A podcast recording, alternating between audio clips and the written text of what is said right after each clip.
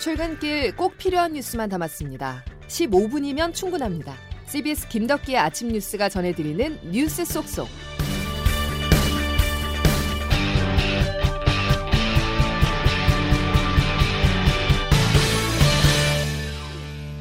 여러분 안녕하십니까? 10월 29일 김덕기 아침 뉴스입니다. 코로나라는 긴 터널을 지나 이제 다음 주부터 단계적 일상 회복이 시작됩니다. 그에 앞서 오늘은 시행계획 최종안이 발표되는데요. 최대 10명까지 모일 수 있는 사적 모임에 백신 미접종자를 몇 명까지 포함시킬지 그리고 차별 논란이 불거진 백신 패스 적용 대상 범위 등이 주목됩니다. 첫 소식 이기범 기자입니다. 단계적 일상 회복 1단계는 당장 다음 주 월요일부터 시작됩니다. 정부는 오늘 오전 그 구체적인 시행 방안을 발표합니다. 1단계에서는 식당과 카페 등에 내려졌던 영업시간 제한부터 풀려서 온종일 매장 영업이 가능해집니다. 다만 유흥시설은 밤 12시까지만 가능하고 헬스장과 목욕탕, 노래방 등 고위험 시설은 이른바 백신 패스제가 도입됩니다.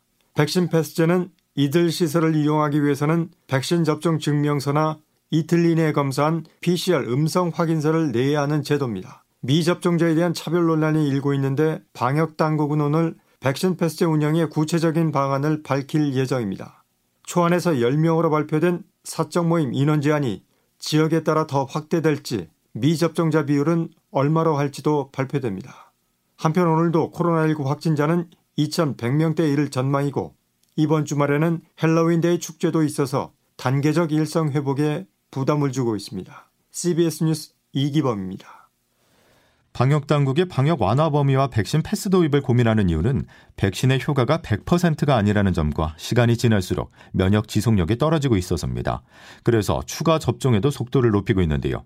어제도 추가 접종 대상자를 선정해 발표했습니다. 정은경 질병관리청장입니다. 50대 연령층, 기저질환자, 얀센 백신 접종자, 그리고 우선 접종 직업군까지 추가 접종 대상을 확대하여 접종 효과를 증대시키고 고위험군을 보호하겠습니다. 당국은 추가 접종 때 화이자 또는 모더나 백신을 활용한다는 계획인데요.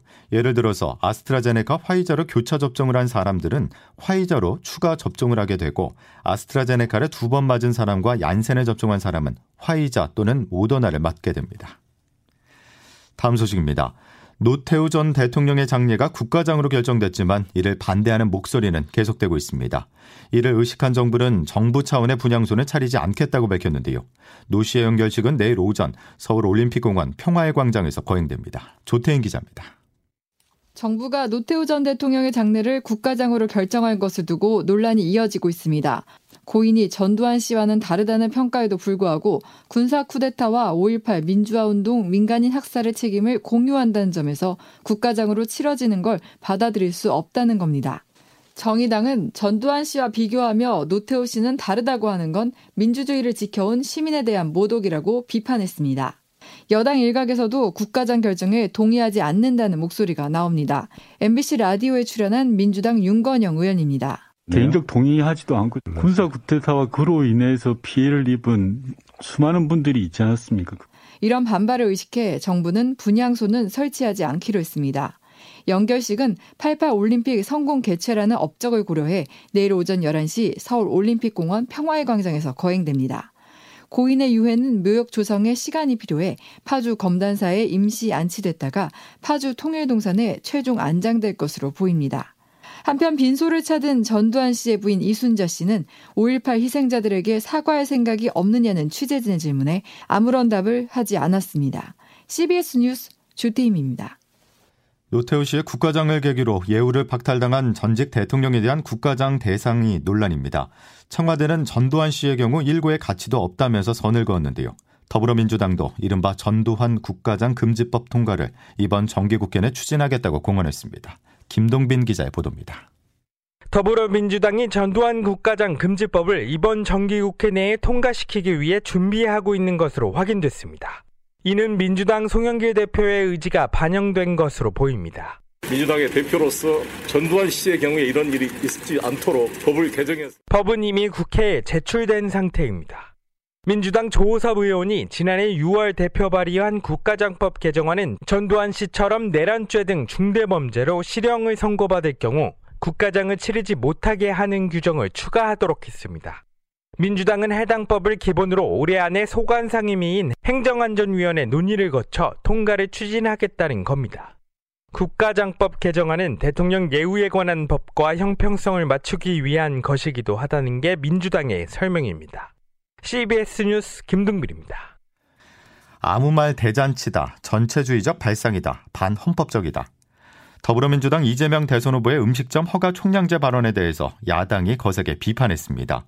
이재명 후보는 대선 공약은 아니라면서 물러섰지만 설익은 의제로 논란에 자초했다는 지적이 일고 있습니다. 박희원 기자가 보도합니다. 하도 식당 문 열었다 망하고 문 열었다 망하고 이 사람만 하고 나가면 저 사람 망하고 와서 망하고 저 사람 막 이게 무슨 개미 지옥도 아니고 음식점이나 대중 음식점 허가 총량제를 운영해 볼까 하는 이를 놓고 야당 대권 유력 주자들은 일제히 비판의 목소리를 냈습니다. 윤석열 전 검찰총장은 전체주의적 발상이라고 했고 홍준표 의원은 구시대적 관권 행정이라고 몰아세웠습니다. 비판이 거세지자 이재명 후보는 기자들에게 공론화하겠다는 얘기는 아니었다고 수습에 나섰습니다. 많은 국민이 자영업에 뛰어든다면서 연간 수만 개가 폐업하고 그만큼 생겨나는 문제가 실제로 벌어지고 있어 성남시장 때 고민을 잠깐 했다는 취지였던 겁니다. 또 다른 논란인 주 4일제에 대해서도 신중한 입장을 피력했습니다.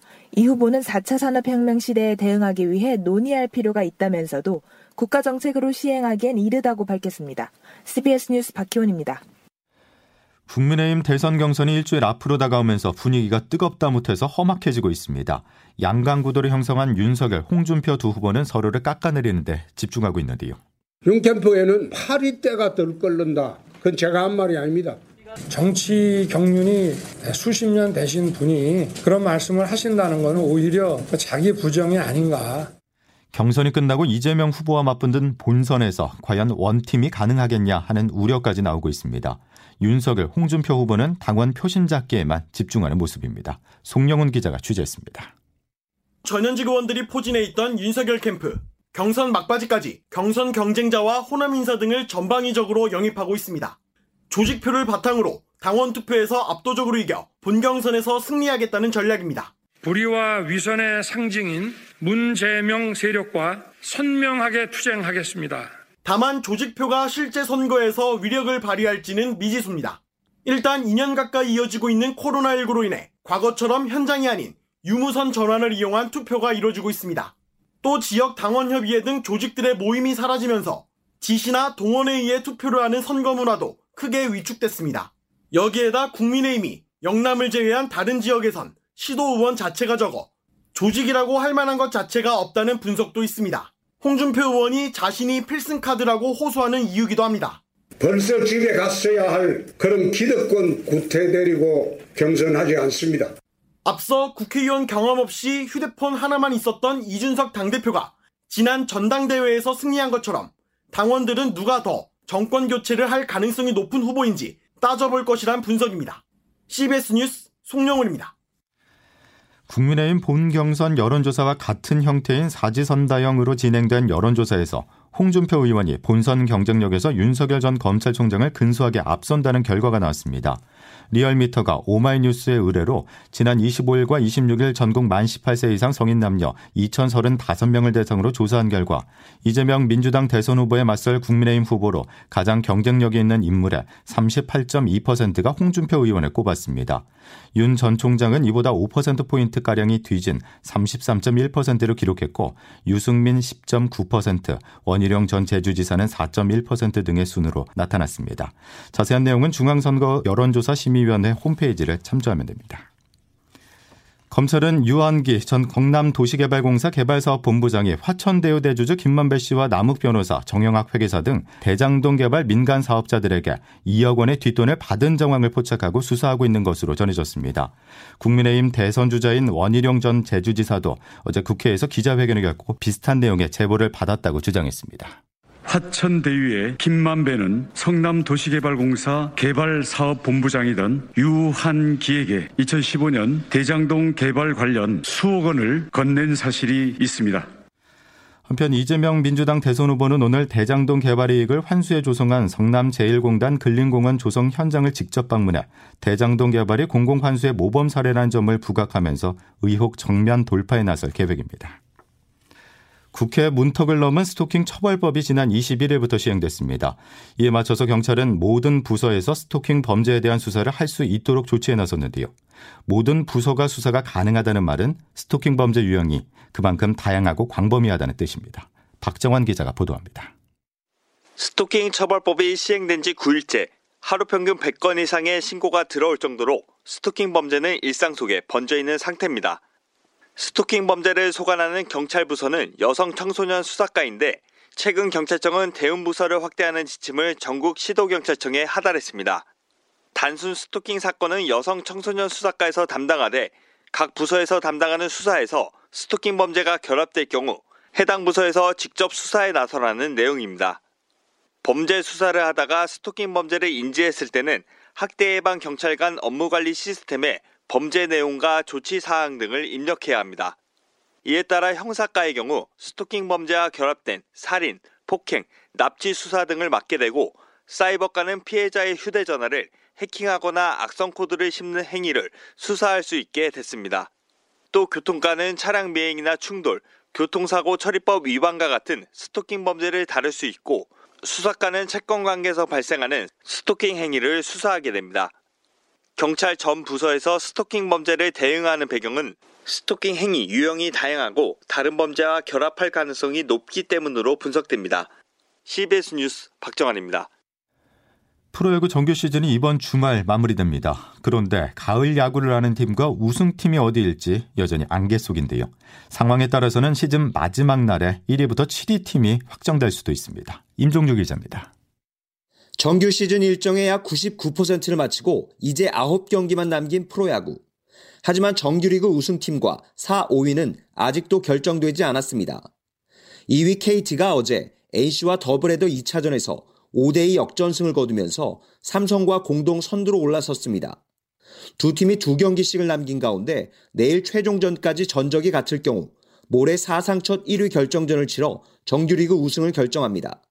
5위 SSG도 어제 4위 두산에 4대 3으로 역전승하면서 반경기였던 승차를 없앴고 6위 키움도 5위의 신라 팀망을 남긴 가운데 4, 5위도 내일 최종일에야 결판이 납니다.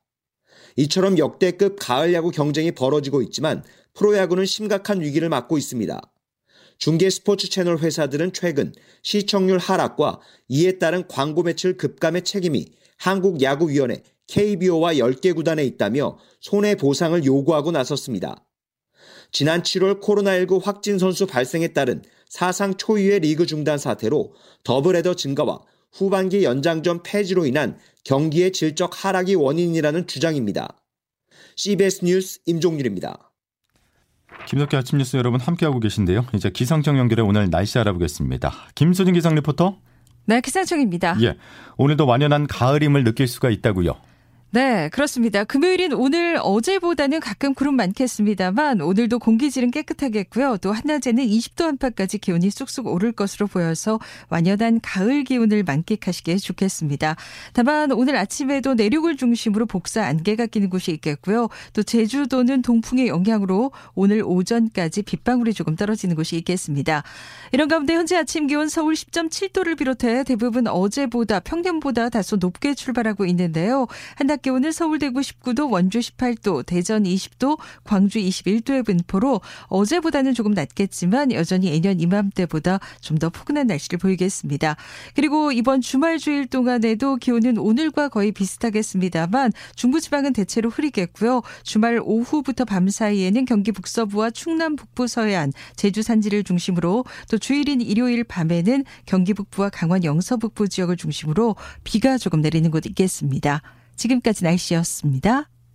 자, 오늘 끝으로 그룹 방탄소년단 BTS가 미국 3대 음악 시상식 중 하나인 아메리칸 뮤직 어워즈에서 대상격인 올해 아티스트 후보에 이름을 올렸다는 소식 전해드리겠습니다. 자, 금요 김덕기 아침 뉴스 여기까지입니다. 다음 주에 다시 뵙겠습니다. 고맙습니다.